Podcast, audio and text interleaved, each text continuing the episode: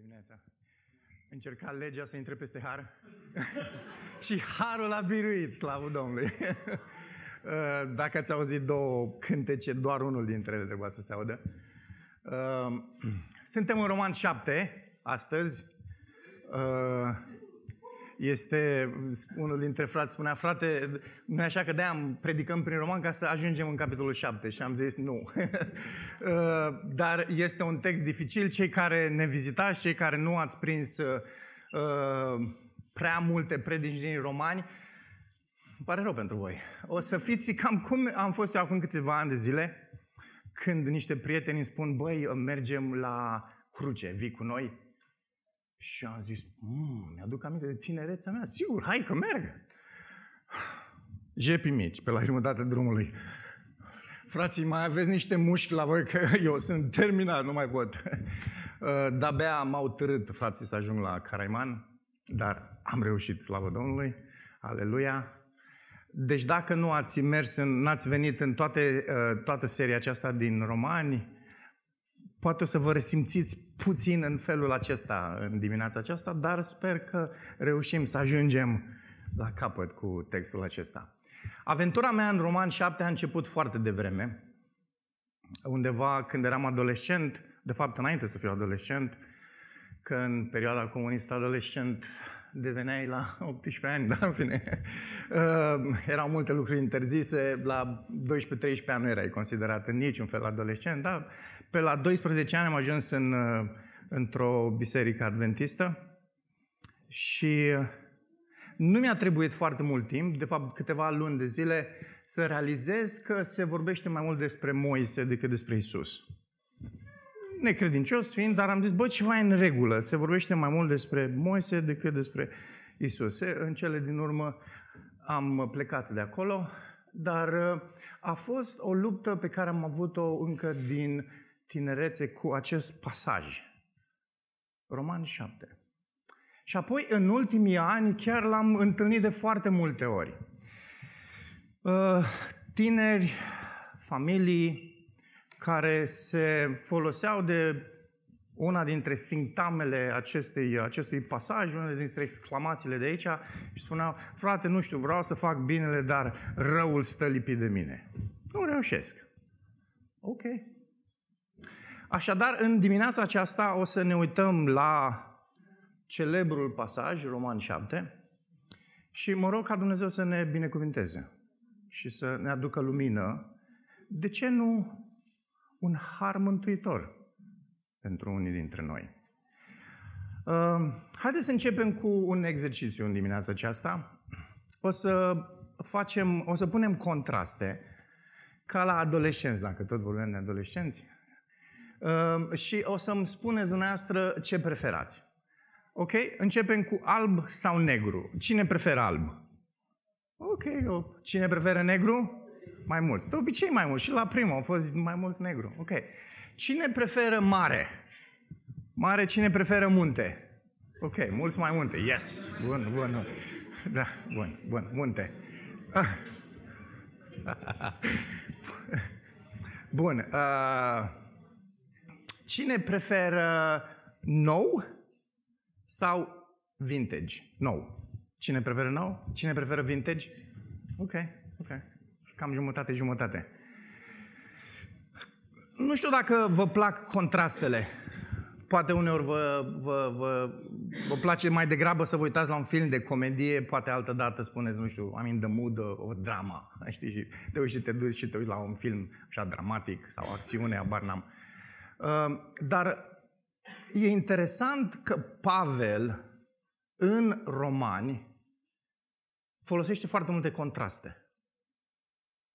Uh, și aproape la fel ca și fratele Nicu în dimineața asta, că ia contrastele astea și parcă le îndreaptă către tine și spune mort sau viu? În domeniul morții sau în domeniul vieții? Ești îndreptățit prin credință sau nu ești îndreptățit prin credință? E sumânie. Și uh, pune aceste contraste, sunt izbitoare, le vezi peste tot în Cartea Romani. Și uh, uitați, de, de exemplu, o parte dintre ele, pe care le vedem în capitolele cinci și șase. Și avem tocmai pe aceste două tabele, calea veche, calea nouă, pe care o să o regăsim și în capitolul șapte, în versetul șase, Cainotes și palaiotes, noutate și învechit. Acestea sunt termeni din, din greacă. Calea veche, calea nouă. Și în capitolul cinci șase apar contrastele în felul ăsta. Dușmani și prieteni sau împăcați. Adam și Hristos. Moarte și viață, domeniul păcatului și domeniul harului, sclaviei păcatului, sclaviei lui Isus, sub lege, sub har, roade spre rușine, roade spre sfințire. Foarte multe contraste. Am văzut duminica trecută, în capitolul șase, că domeniul vieții este inaugurat de o moarte. Moartea cui? A lui Isus. Și viața, sfera vieții, domeniul vieții, chiar noi avem viață pentru că a existat o moarte. Moartea lui Isus. Iar în această sferă, acest domeniu al vieții, în această nouă creație, păcatul nu mai are putere. Slavă Domnului! Nu mai are putere. Credinciosul trăiește în prezența păcatului, dar nu trăiește sub puterea păcatului. Da, dacă vreți aceste două cuvinte, prezență, putere, ele sunt prezente în capitolul șase. Și este prezent pentru că nu ai murit. Și trupul este sortit morții și ăsta e motivul pentru care trăiești în prezență, dar nu sub putere. De ce? Pentru că Isus a murit odată pentru totdeauna față de păcat, versetul zece. Iar cei ce sunt în El au parte de beneficiile morțile Lui. Acum, dacă ești atent la text și știu că ești, o să întrebi cum adică a murit Isus față de păcat. Păi Isus a fost cum? Fără păcat. Cum adică Isus a trebuit să moară față de păcat, odată ce El nu a avut păcat. Dar El a făcut pentru că s-a identificat complet cu umanitatea și a luat păcatul asupra Lui. Evrei, capitolul doi, vorbește foarte mult despre aspectul acesta. Și nu doar atât. Pavel continuă. De aceea, acum nu mai sunteți sub lege, ci sub har, spune el undeva la mijlocul capitolului șase. Iisus a împlinit și pretenția puterii păcatului, care este ce? Ce este puterea păcatului? întâi Corinteni cincisprezece. Puterea păcatului este legea. Plata păcatului este moartea. Ok? Și atunci nu doar că a împlinit cerința morții, aceea de a muri, și pretenția legii, care era tot de a muri. Și Iisus, deși nu ar fi trebuit să moară, pentru că a împlinit perfect legea mozaică sub care a trăit, a murit. Un paradox pentru noi. Dar nu este paradox pentru că Iisus s-a identificat cu umanitatea. Și moartea Lui a împlinit cerința legii. Cerința legii nu a fost împlinită prin viața Lui perfectă, ci prin moartea Lui. Important detaliul acesta. Și noi toți, evrei sau neevrei, ar fi trebuit să murim. Pentru că legea lui Dumnezeu cerea asta. Fie că vorbim de lege naturală sau fie că vorbim de lege mozaică. Și Iisus a îndeplinit această pretenție. De unde scot lucrurile astea? Cel mai clar se văd lucrurile acestea în apogeul, dacă vreți, caraimanul, vârful, crucea de pe Romani unu opt. Și aceasta este capitolul opt, versetele de la unu la patru. Acolo este esența acestor capitole. Și o să o auzim predicată data viitoare. Dar doar vă subliniez aspectul ăsta. Așadar, nici nu putem vorbi despre condamnare pentru cei care sunt îndreptățiți prin Isus. Nu putem, nu, nu există condamnare. Pentru că legea Duhului vieții în Hristos te-ai eliberat de legea păcatului și a morții. Fiindcă ceea ce era cu neputință pentru lege, întrucât era făcută neputincioasă de fire, Dumnezeu a înfăptuit, trimițând din pricina păcatului pe propriul său fiu, subliniați, important, în asemănarea firii păcătoase. Iisus nu a avut firea păcătoasă, El a venit în asemănare. Asemănat, s-a asemănat cu noi, însă Evrei doi spune că El nu a putut păcătui, deși a fost ispitit, natura ispitei a fost aceeași ca în cazul nostru. Important aspectul ăsta. El s-a identificat cu umanitatea, nu cu firea păcătoasă, și de aceea a condamnat păcatul în fire. Pentru ca cerința sau pretenția dreaptă a legii să fie împlinită în noi, cei care suntem uniți cu El, care nu trăim potrivit cu firea, ci potrivit cu Duhul. Ce zice Pavel aici? Că legea cerea moarte. Păcatul cerea tot moarte. Și moartea cerea tot moarte. Și Iisus a murit ca tu și cu mine să nu mai murim. Aleluia! Să nu mai trăim cu sabia păcatului și a legii asupra capului nostru. Cât de importantă este crucea lui Hristos. Trebuie să înțelegem asta. De aceea, de aceea, din cruce, Pavel spune, este conținutul predicării mele. Eu nu, eu nu vreau să predic nimic altceva decât crucea lui Hristos. Pe El cel care a fost răstignit. Pavel nu zice, aș vrea să vă predic despre cât de perfect a trecut, trăit Iisus și ce model a fost El pentru noi. Și spune, nu, sângele Lui, trupul Lui frânt este ceea ce a adus mântuire și răscumpărare. Roman șapte. Haideți să deschidem. Introducere lungă, dar încercăm să-i echipăm puțin pe cei care merg cu noi pe munte astăzi, așa să le facem o încălzire, o cremă. Roman, capitolul șapte. Ați deschis? Amin? Bun. Am deschis, frate, de la început. Sau nu știți, fraților și surorilor, căci le vorbesc unora care cunosc legea. Că legea domnește peste un om atâta timp cât trăiește el. O femeie măritată este legată prin lege de soțul ei atâta timp cât trăiește acesta. Însă dacă soțul ei moare, ea este eliberată de legea soțului, de legea, de legământul de căsătorie. Deci dacă ea devine soția unui alt bărbat, în timp ce soțul ei este încă în viață, se va numi adulteră. Dar dacă soțul ei moare, ea este liberă față de lege și nu este adulteră dacă devine soția unui alt bărbat. Tot astfel și voi, frații mei, ați murit față de lege prin trupul lui Hristos ca să fiți ai altuia, ai celui ce a fost înviat dintre cei morți ca să aducem rod pentru Dumnezeu.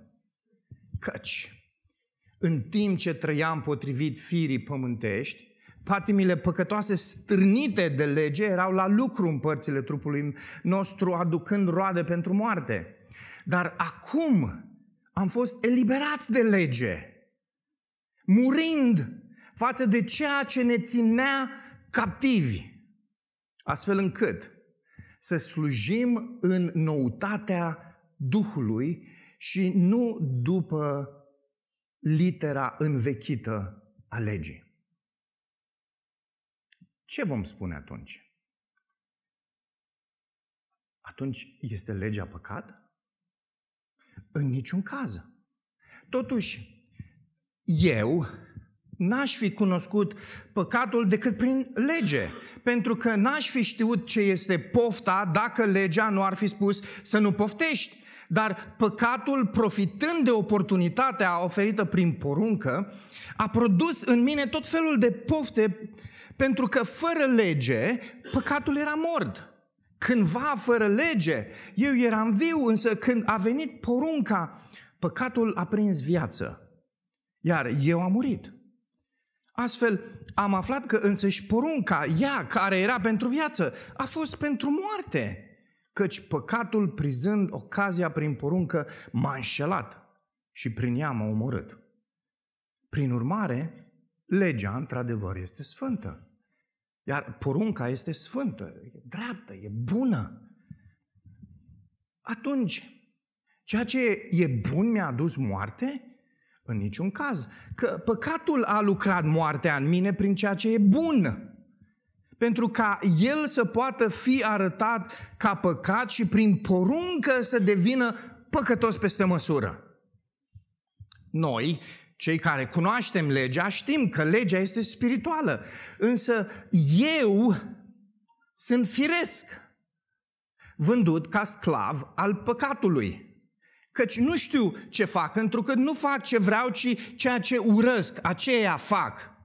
Acum, dacă fac ceea ce nu vreau, sunt de acord că legea este bună. Prin urmare, nu mai sunt eu cel ce face lucrul acesta, ci păcatul care locuiește în mine. Eu știu că nimic bun nu locuiește în mine. Adică în firea mea pământească.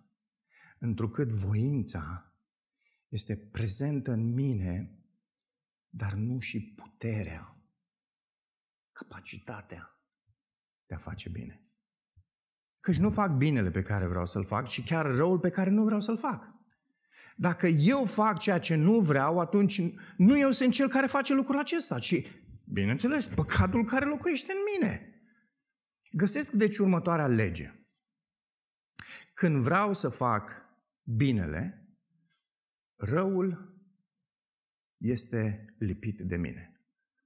Fiindcă în omul lăuntric mă bucur de legea lui Dumnezeu, dar în părțile trupului meu văd o altă lege care se luptă împotriva legii minții mele, făcându-mă prizonier a legii păcatului, care se află în părțile trupului meu.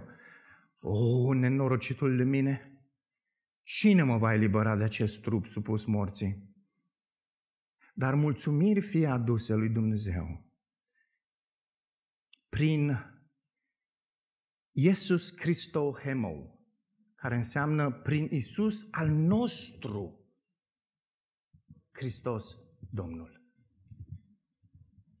Ați observat schimbarea de la eu și nostru. Astfel, astfel, eu însumi, eu, din nou, ego, însumi, slujesc cu mintea mea a legii lui Dumnezeu, dar cu firea mea pământească slujesc legii păcatului. Amin. Amin. Roman șapte este greu. Martin Lloyd-Jones spunea că e cel mai dificil text din Romani și probabil că din întreg Noul Testament. Și ne încurcă foarte tare și capitolele și uh, toate numerele astea pe care le vedem. Uh, dacă aș fi fost eu editorul Scripturii, dar nu am fost, aș fi pus capitolul șapte de la șapte cu șapte, nu de la șapte cu unu. Pentru că uh, nu știu eu foarte multe gramatică, dar atât cât știu, știu că există niște secvențe pe care ți le arată anumite expresii uneori, poate, poate anumite, anumite verbe. Ce vreau să spun? Păi, în șase cu unu spune ce vom spune atunci, uitați-vă în text, că la mine nu scrie, ce vom spune atunci, după care în șapte cu șapte spune ce? Ce vom spune atunci? Asta înseamnă că de la șase cu unu până la șapte cu șase este un întreg argument pe care fratele nostru îl are. Și în, în dimineața asta chiar am pregătit pentru voi o, o, un, un, o paralelă dintre șase cu unu până, până la final și șapte, unu, șase. Să vedeți cum ele vin împreună. După cum a murit față de păcat, versetul doi din capitolul șase, la fel a murit față de lege, versetul patru din capitolul șapte. După cum a murit față de păcat prin unirea noastră cu moartea Lui, la fel a murit față de lege prin trupul lui Hristos, versetul patru din șapte. După cum am fost îndreptățiți și eliberați de păcat, la fel am fost eliberați de lege. După cum am luat parte la învierea lui Hristos, tot așa acum îi aparținem lui cel care a fost înviat. După cum am trăit, după cum acum trăim o viață nouă, tot așa acum slujim într-un duh nou. Sau dacă crezi, dacă, dacă acum trăim în noutatea vieții, tot așa acum slujim în noutatea Duhului. Versetul douăzeci și doi, după cum roada pe care o seceram ducea la sfințire, versetul patru, tot așa acum aducem roadă pentru Dumnezeu. Este extraordinar să vezi această, această, această paralelă dintre cele două, că de fapt este un singur argument pe care Pavel îl are. Suntem liberi dacă suntem în Hristos de păcat și suntem liberi față de lege. Amin. Hai să mergem acasă. Dar noi complicăm lucrurile, că suntem talentați. Pavel face în capitolul cinci o afirmație puternică, pentru unii chiar eretică. Legea a venit să înmulțească păcatul. Asta e ca și cum eu aș spune, Iacobsul este mai bună decât cafeaua de specialitate. A, a, a îmi place, îmi place. Eu beau Iacobs.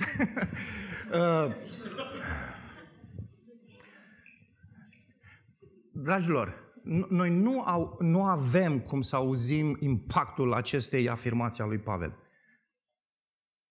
Oameni care n-au știut nimic altceva în viața lor decât lege mozaică, lege mozaică, lege mozaică, lege mozaică, lege mozaică. Era viața lor, asta făceau. Știau că dacă nu fac chestiunea aia, viața nu e viață. Și Pavel face afirmația asta extraordinară în capitolul cinci și spune, legea a venit să mulțească păcatul. Și știu, continuă, însă acolo unde s-a mulțit păcatul, harul s-a revărsat și mai mult, pentru că așa cum păcatul a domnit în moarte, tot astfel se domnească și harul lui Dumnezeu prin dreptate.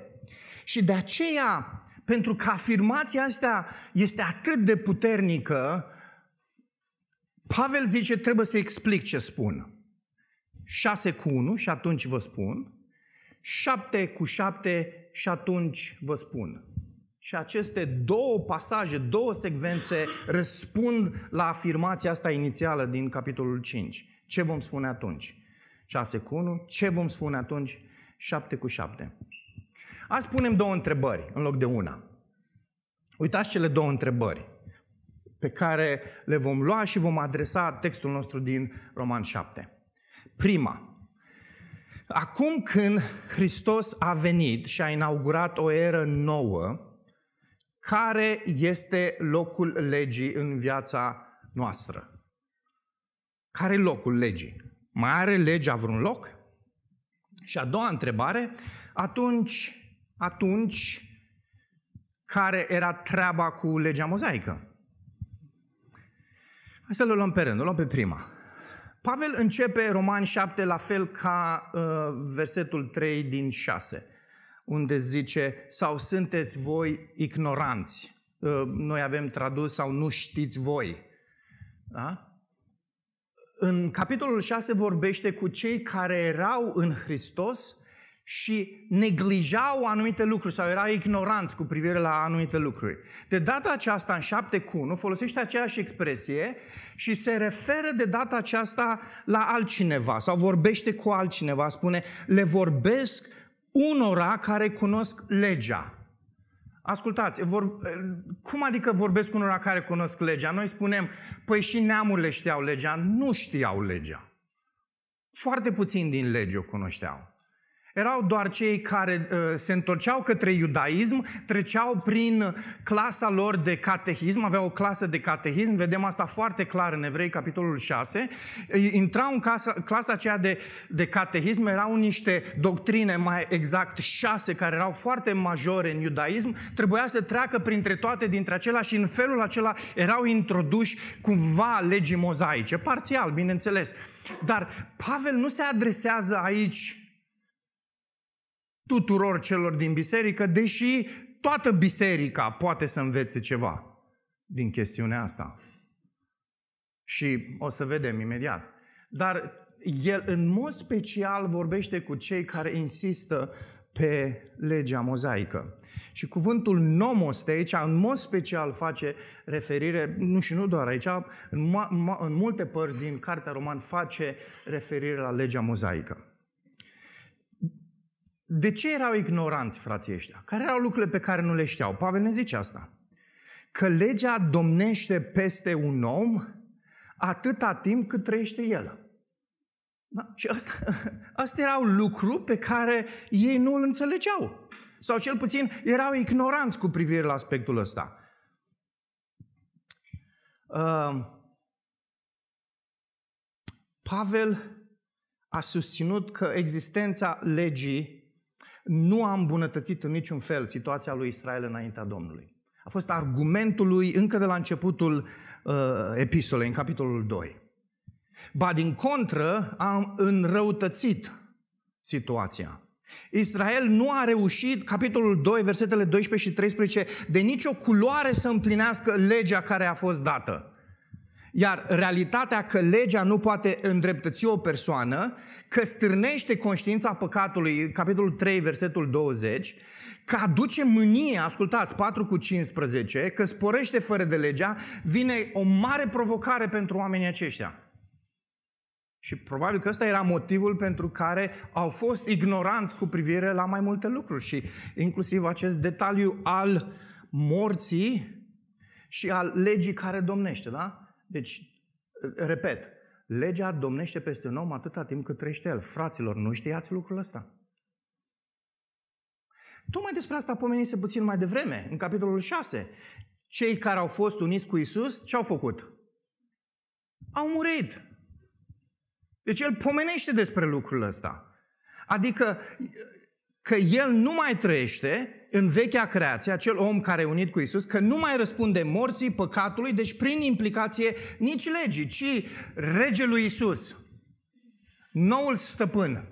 Păcatul a fost stăpânul dinainte. Isus este stăpânul meu acum. Legea a fost stăpânul sau stăpâna mea aici, în domeniul ăsta. Aici este altceva și o să vedem. Pavel zice, ok, ok, uh, trebuie să vă ofer o ilustrație. Cam cum face fratele Adi, da? Ați văzut că de foarte multe ori să ne ajute să înțelegem mai bine un anumit text, folosește o ilustrație. Bine, până când vorbește despre Grecia, este minus zece grade afară și... A, ascultați cum e ilustrație, o ilustrație ca asta. Te duci acasă și zici, fratele Adi a vorbit mult despre Grecia. Eu n-am fost niciodată în Grecia. Hmm, o promoție pe Booking. Unde? În Grecia. Bum, mi-am făcut rezervare. I-am zis, Domnul mi-a vorbit astăzi, atât de evident că trebuie să-mi fac o rezervare în Grecia și mi-am făcut. Da. Și așa a luat fratele Nicu ilustrația fratelui Adis, Domnul să aibă milă de el. Vecii vecilor. Dar Pavel zice, avem nevoie de o ilustrație. Și folosește o ilustrație. Și ilustrația pe care o folosește este aceasta. Femeia căsătorită este legată prin lege de soțul ei atât timp cât el trăiește. Dar când soțul moare, este eliberată de legea care o lega de soțul ei. Ascultați, e o ilustrație care este folosită cu un scop anume de Pavel. Și Pavel ne, ne expune implicațiile acestei situații. Atâta timp cât soțul trăiește, femeia, dacă se căsătorește cu un alt bărbat, va fi numită adulteră. Pe de altă parte, dacă soțul ar muri, ea ar fi eliberată de lege, cu referire la acest legământ sau lege, a, a, legea căsătoriei. Și ideea lui Pavel pare să fie evidentă, numai că atunci când iei versetul patru și pui lângă versetele doi și trei, și noi tot timpul când ne gândim la ilustrații încercăm să găsim toate corespondentele, dar nu ăsta e rolul ilustrațiilor. La ilustrații nu poți să iei toate chestiunile și să le tragi și să, să zici, a, asta este, așa, în felul ăsta înțelegem uh, uh, toate corespondentele din ilustrații. Ilustrația are un scop și scopul ilustrației de aici, a lui Pavel, este să ne ofere câteva detalii, de fapt două detalii. El vrea doar să ne prezinte o realitate dublă. Moartea rupe relația cu legea, legea căsătoriei, dar ne oferă posibilitatea de a intra într-o relație nouă. Ok?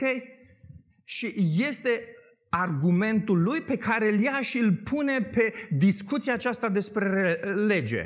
Zice, moartea rupe relația cu legea, legea lui Dumnezeu, dar ne oferă posibilitatea de a intra într-o relație nouă.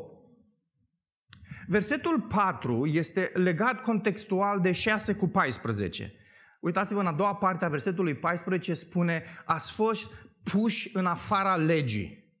Și descrie acel act care are ca efect faptul că nu mai suntem sub lege. De fapt, cred că în N T R așa și apare, nu mai suntem sub lege. Trebuie să spun acest lucru aici. Știu că e o paranteză, poate pe unii chiar nu o să vă intereseze paranteza asta, dar unii fac o diferență aici între funcția legii și regula de viață a legii. Interpretarea lui Calvin este reprezentativă și a devenit foarte populară. El face o diferență între lege în funcția sa specifică, zice el, dispensației mozaice, și ăsta e motivul pentru care, pentru că era în funcția ei, era pentru evreu s-a dus, dar există legea ca regulă de viață. Și el spune, asta nu e abrogată. Încă continuă în viața creștinului. Însă nu văd cum Pavel ar face diferența între funcție și regulă. Aici și în mod special în capitolul opt pe care, cu care am început în dimineața aceasta. Mi se pare că le vede împreună. Cerința aceea a legii a cerut moartea umanității. Umanitatea nu putea să ofere chestiunea aia. Asta e motivul pentru care niciunul dintre noi nu puteam merge la cruce. Pentru că nu puteam plăti pentru cerința aceea. Și Isus, care s-a identificat cu umanitatea, El a putut să ia cerința aia și să spună, eu o împlinesc. o sută la sută om, o sută la sută Dumnezeu. Și a împlinit în ce? În moartea Lui cerința. El care ar fi trebuit să trăiască. Să vorbim despre asta. Versetele cinci și șase. Concluzia acestor pasaje. Acestor versete. Introdusă prin de aceea, gar în, în, în greacă, de aceea.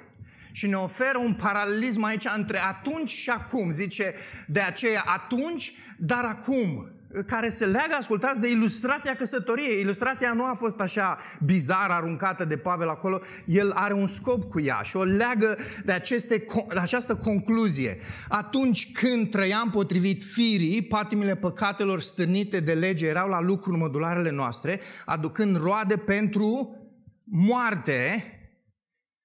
Atunci, în Adam, în vechea creație, în era păcatului, a morții, a legii, și zice, dar acum am fost eliberați de lege, murind față de ceea ce ne ținea captivi, astfel încât să putem sluji în noutatea Duhului și nu după vechea literă. Acum în Isus, în noua creație, în era harului, în era vieții, în era legii Duhului. Deci, care e concluzia paragrafului? Uitați-vă la ultimul verset din capitolul, ultimul, la ultima parte a versetului patru din capitolul șase. Scrie acolo noutatea vieții sau o viață nouă, în funcție de traducerea pe care o aveți. Uitați-vă în șapte cu șase. Noutatea Duhului sau nu știu exact ce traducere aveți. Termenul este același termen care apare uh, și în capitolul șase și este uh, cuvântul cainotes. Este același, este același termen, este același cuvânt, vorbim despre, vorbim despre noutatea Duhului. Deci care, care e concluzia? Dacă în șase, de la unu la patru, vedem că murim față de păcat ca să avem parte de noutatea vieții, acum în șapte cu șase murim față de lege ca să avem parte de noutatea Duhului. Dar ascultați, argumentul ăsta e foarte important. Ce vrea să zică Pavel este că Duhul este regula vieții, nu legea. Sau dacă vreți, Duhul este legea vieții, nu legea. Cum vreți, că Pavel mai numește asta în întâi Corinteni, capitolul zece. Când zice, eu nu sunt sub nicio lege, dar de fapt sunt sub o lege, legea lui Hristos. Okay? În doi Corinteni, capitolul trei, vorbește despre legea Duhului de viață. Deci aceea este legea, în contrast cu legea naturală sau legea mozaică. Deci, la întrebarea, acum când Hristos a venit și a inaugurat o nouă eră, care este locul legii de tipul fă și vei trăi în viața creștină? Niciunul. Noi trăim în noutatea Duhului, care nu este... Uh, și nu sub lege, trăim sub legea Duhului și nu a literei, și legea Duhului nu este fă și vei trăi. Trăiești și faci. Asta este legea Duhului. Trăiești și faci. Faptele pe care Dumnezeu le-a pregătit mai dinainte pentru voi, ce faceți? Veți umbla în ele. De ce? Pentru că sunteți în Hristos. Și aceasta este legea care lucrează în cel care este unit cu Isus. Cum adică, frate Pavel? Stai puțin, stai, stai, stai. Ok. Pentru că legea a venit să, ca să mulțească păcatul, atunci să continuăm să trăim în păcat ca să se mul- să mulțească harul. Și Pavel zice nu, da? Fratele, pa- fratele Pavel, fratele Adi ne-a explicat săptămâna trecută lucrul acesta. Noi nu trăim pentru păcat, ci pentru noul stăpân, care? Isus. Isus regele. Acum, e bine, frate Pavel, înțeleg asta. M-ai convins. M-ai convins cu păcatul. Dar ce înseamnă ce spui acum? Legea este păcat?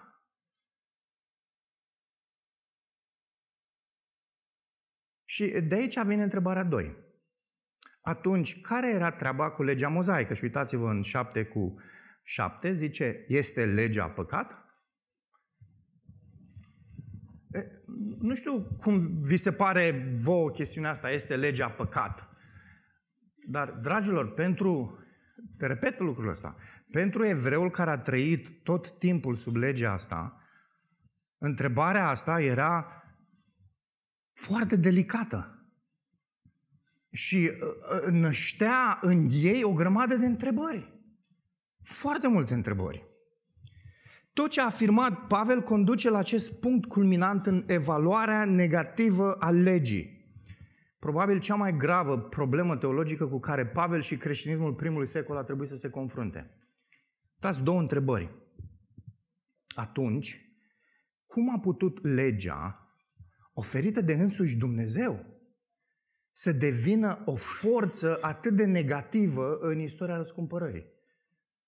Și apoi, a doua întrebare, cum se poate ca legea pe care a oferit-o însuși Dumnezeu să devină un instrument al păcatului și al morții, dacă îmi spui că se înmulțește păcatul? Cum se poate asta? Și aceasta este dilema la care Pavel ne răspunde în finalul capitolului șapte. În această secțiune, de la șapte cu șapte până la versetul douăzeci și cinci. Și o face în două feluri, Pavel, maestru. Avea Duhul Sfânt. Ne oferă în primă parte legea în istoria mântuirii, ne oferă o istorie a legii, după care în a doua parte zice, mă băieți, cred că și voi sunteți mai mult ca mine, vă plac mai mult chestiunile personale, hai să vă spun și istoria mea personală.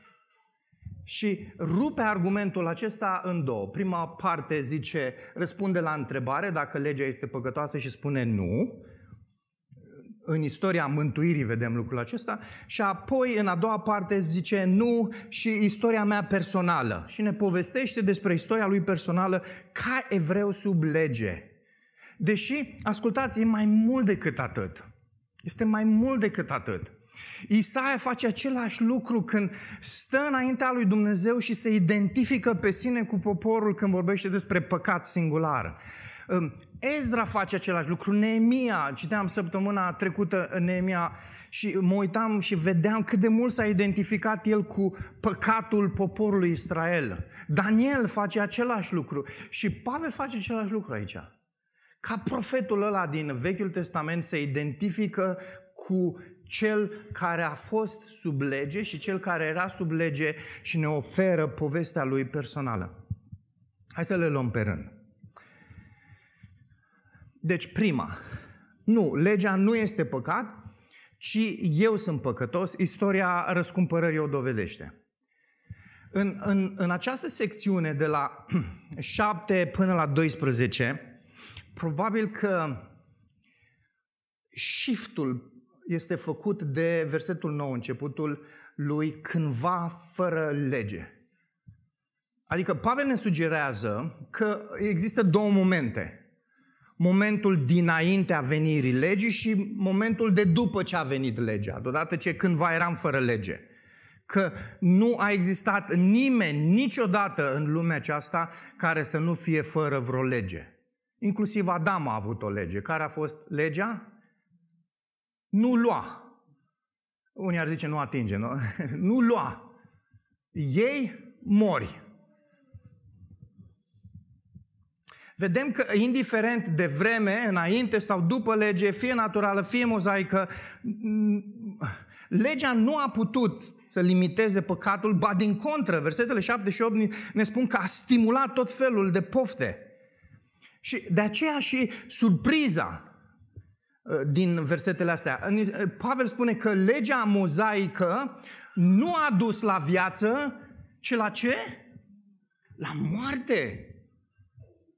Ok, ok, bine, dar Pavel nu se oprește aici. Spune, eram viu, păcatul a prins viață și a murit. Porunca care era pentru viață a fost pentru moarte. Și zici, bă, frate Pavel, m-ai pierdut. Cum adică? Păi, dragilor, dacă știm bine Vechiul Testament și ascultați, deși noi trăim un nou legământ, nu trebuie să îngropăm Vechiul Testament. Noul Testament, da, explică Vechiul Testament, dar multe dintre temele Noului Testament se nasc în Vechiul Testament și dacă îți faci tema bine ca unul care ești creștin și care îți pasă de creștinismul pur și simplu, vei citi cu atenție Vechiul Testament. Și ascultați ce spune Levitic, optsprezece cu cinci. Când acum douăzeci de ani am citit ultimul... Nu. Păstrați decretele și legile mele, zice Dumnezeu, că și cel care le respectă va trăi prin ce? Prin ele. Eu sunt Domnul. Eu zic lucrul ăsta. Deci legea ar fi oferit viață dacă ar fi fost perfect respectată. Uh, vă fac o paranteză. Ați observat că în text zice cel care le respectă? E un singular? Dar vorbea unui popor. Putea să spună ăia dintre voi. Adică Dumnezeu nu s-a așteptat nici măcar la unul? Ba da, s-a așteptat la unul. Și acel unul cine a fost? Isus. A trăit Isus? Nu. A murit. Deși a ținut legea. Pentru că menirea legii nu era să dea viață. A, păi stai că Dumnezeu promite chestiunea asta, dar Dumnezeu nu promite viață veșnică. Viața veșnică în contextul vechiului legământ niciodată nu apare ca, în Vechiul Testament nu are aceea semnificație ca în contextul Noului Testament. Un, un, merită, să știți, un studiu pe viață veșnică. De exemplu, spune de preoția lui Aron că este o preoție veșnică. Este preoția lui Aron o preoție veșnică? Nu, știm asta. De unde? Din cartea Evrei. Isus a venit ca preot în linia cui? Lui Melchisedec. Ăsta e motivul pentru care preoția lui Aron s-a oprit. Deci nu a fost o preoție veșnică. Și atunci minte în Noul Testament? Nu, numai că Noul Testament, când vorbește despre viață veșnică în contextul vechiului legământ, se, se referă că există până când există legământul. Dar pentru că legământul s-a încheiat, vechiul legământ, în felul ăsta s-a încheiat și preoția. Și ăsta este argumentul cărții Evrei. O altă serie viitoare. Doamne ajută! Deci, revenim. vorbea despre viața din abundență în termenii vechiului legământ. Pace, siguranță, recolte bune, Grecia, Atos, știi? Tot, tot, porunca era menită să ducă la viață. Aceeași poruncă s-a dovedit însă, zice Pavel, a fi o cauză de moarte pentru Israel. Un teolog comenta pasajul ăsta așa. Astfel, eșecul și moartea lui Israel ar trebui să ne reamintească nouă tuturor că mântuirea nu poate fi câștigată niciodată prin ținerea legii, ci doar prin încrederea în harul și mila lui Dumnezeu în Hristos. Augustin spunea: Dumnezeu ne poruncește ceea ce noi nu putem face, pentru că astfel să știm care sunt lucrurile pe care ar trebui să le căutăm la El. Experiența lui Israel cu legea ar trebui de asemenea să le reamintească și creștinilor, să nu se întoarcă niciodată la lege. Fie că e vorba de cea mozaică sau de orice altă listă de reguli ca sursă de vigoare sau creștere sau dezvoltare spirituală, cum îi mai spunem noi în vremea noastră. Ascultați, e foarte important ce zice Pavel aici. Foarte important. A fost lupta mea ani de zile. Prin liste, prin încercări, prin uh, aducând oameni să dau socoteală, și m-am luptat ani și ani de zile cu pornografia. Și cu cât mă luptam mai mult, cu atât eram mai dependent, pentru că ce face legea? Înmulțește păcatul. Și am încercat și am încercat și am încercat și, și nu mergea. Până când, prin harul lui Dumnezeu, am cunoscut niște frați care au început să-mi vorbească despre teologia noului legământ și au început să-mi povestească că există o Biblie. Se numește Sfânta Scriptură, pe care o mai citeam și eu din când în când. O citeam, dar o citeam foarte neglijent și când o citeam mă duceam de obicei așa. A, ok, asta vrea să spună, la revedere. Și a fost pentru prima oară în viața mea când am fost provocat să mă pun serios pe texte precum Roman șapte și Roman șase și doi Corinteni trei și să iau textele astea și să diger și să mă gândesc și să stau la ele și să-L găsesc pe Isus în ele. Nu pe mine, nu problemele mele, nu chestiunile pe care eu încercam să le rezolv, să-L găsesc pe Isus, să-L ador pe Isus, să-L iubesc pe Isus, să-L îmbrățișez pe Isus, care e noul meu rege până la urmă. Știți ce s-a întâmplat? Au trecut vreun an de zile, ba n-am, nu știu că nu am ținut asta. Și zic, bă, da, ce s-a întâmplat în viața mea? N-am mai avut problema asta. N-am mai avut problema asta. Stai puțin, când atâta timp am încercat regula aia și regula aia și am luat pe fratele și am instalat chestiunea aia, că vroiam, Doamne, să lupt și nu mergea. Și atunci am înțeles doi Corinteni, capitolul trei, ultimul verset, care vine în contextul tocmai al faptului că noi care suntem în Duhul suntem transformați. Și cum suntem transformați? Textul zice, din glorie în glorie. Cine face transformarea? Duhul Domnului, zice textul. Dar pune acolo, e o chestiune peste care sărim repede. Și știu că în, în traducerile noastre de obicei spune reflectăm gloria Domnului, dar termenul acolo, de fapt, este să meditezi la gloria Domnului. Să, să stai și să frământi și să fii fascinat de gloria lui Dumnezeu și în timp ce privești gloria lui Dumnezeu, viața ta este schimbată. Dragilor, de asta avem foarte puțin parte ca și creștini, nu? Nu, necreștini nici nu vorbesc. Dar și motivul este că ne întoarcem la legi și ne întoarcem la reguli și nu înțelegem că Scriptura nu e despre mine, nu e despre problemele mele, în cele din urmă, e despre Isus. Și iubindu-L pe El și adorându-L pe El și fiind fascinat de El, El va transforma. Sunt într-o altă lege, într-o lege a Duhului care mă face să devin ceea ce sunt. Noi devenim ceea ce suntem deja. Asta este regula din această nouă creație. O soră, când eram la Logos, a venit foarte tulburată când vorbeam despre chestiunea asta și zice: frate, îmi dai peste cap toate jocurile mele, eu sunt foarte organizată. Eu știu că am asta, asta și asta și asta de făcut, asta mi-am scris, asta fac. Acum când îmi zici chestiunile astea, mă dai peste cap cu totul. Ce fac? Și am zis: soră, nu am decât un singur sfat.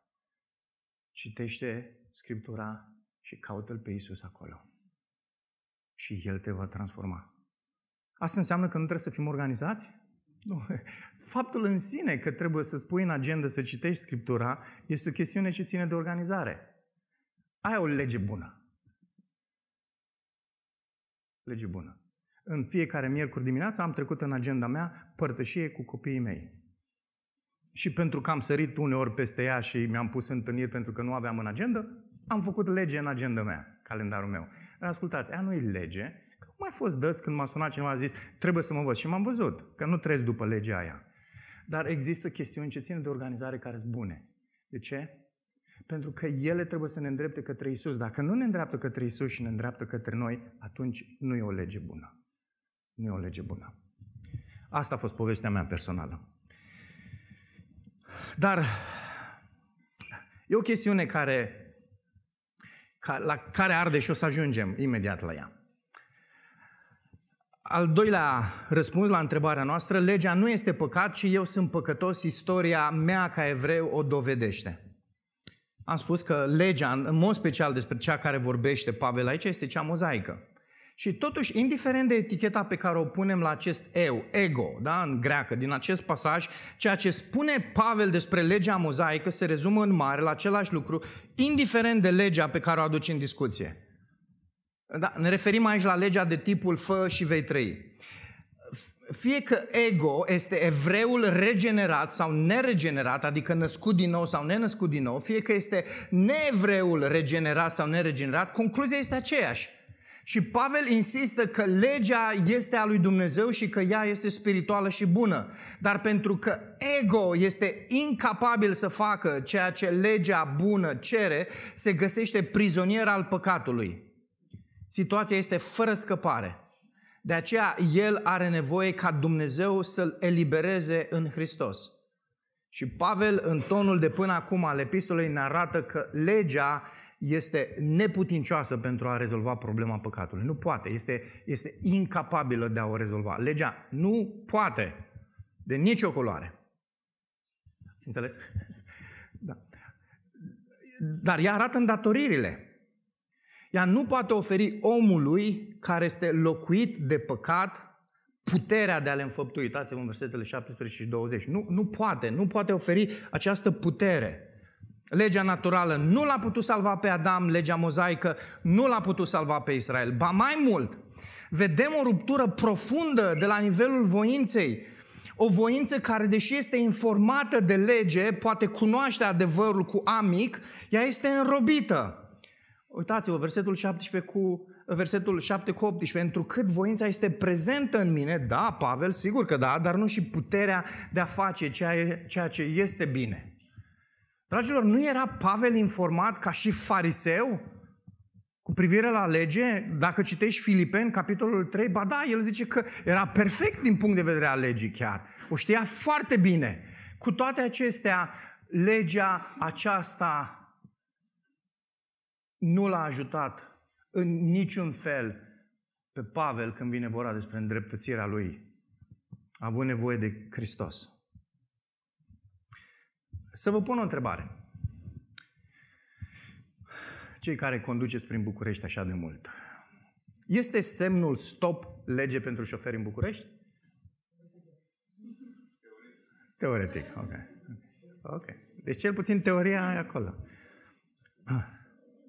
Acum, atunci când vezi semnul stop într-o intersecție, știi că trebuie să oprești, nu? Și cei mai mulți dintre bucureșteni nu fac lucrul ăsta. Mai sunt și alții care nu fac. Și și-au amendă. Mă rog, nu și-au amendă ei, dar... Uh, și nu doar că știi lucrul ăsta, mai mult știi ce se va întâmpla dacă nu te vei opri. și ai multe informații despre această lege a semnului stop. Cu toate acestea, apasă semnul stop pe frână pentru tine? Este o lege. Legea semnului stop. Apasă? Nu. Unii în pauză au vrut să mă încuie și a zis, frate, cu Tesla e altfel. Și am zis, frate, da, apasă nenea mosc pentru tine, dar nu apeși tu. Deci tot nu apeși tu. Apasă Tesla. E legea Teslei. Ok?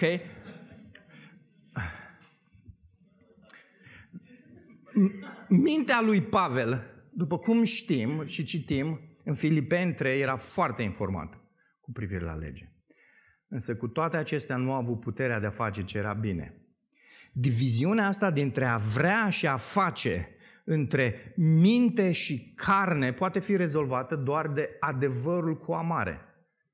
El poate face voința aceasta pe care omul o are să facă ceea ce vrea să facă. Filipeni, Efeseni doi vorbește despre o, o voință care este înrobită. Și până când adevărul nu vă face slobozi, liberi, netere, voința aceea este înrobită. Da, ea este informată. Și da, poate să facă poate niște fapte religioase, poate să facă niște fapte bune, poate chiar mai bune decât fratele Nicul, cu siguranță.